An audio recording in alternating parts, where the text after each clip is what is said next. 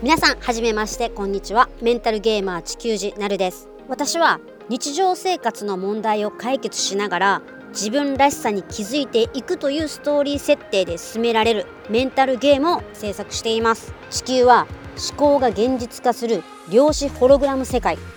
ゴールに向かう途中で何度も何度も現れるネガティブモンスターは私たちに怒りや嫉妬悲しみ苦しみを味わわせてくるでしょう。でも私たちは前に進みます。この放送では誰にでもできる20分で思い込みを好転させる方法をレクチャーします。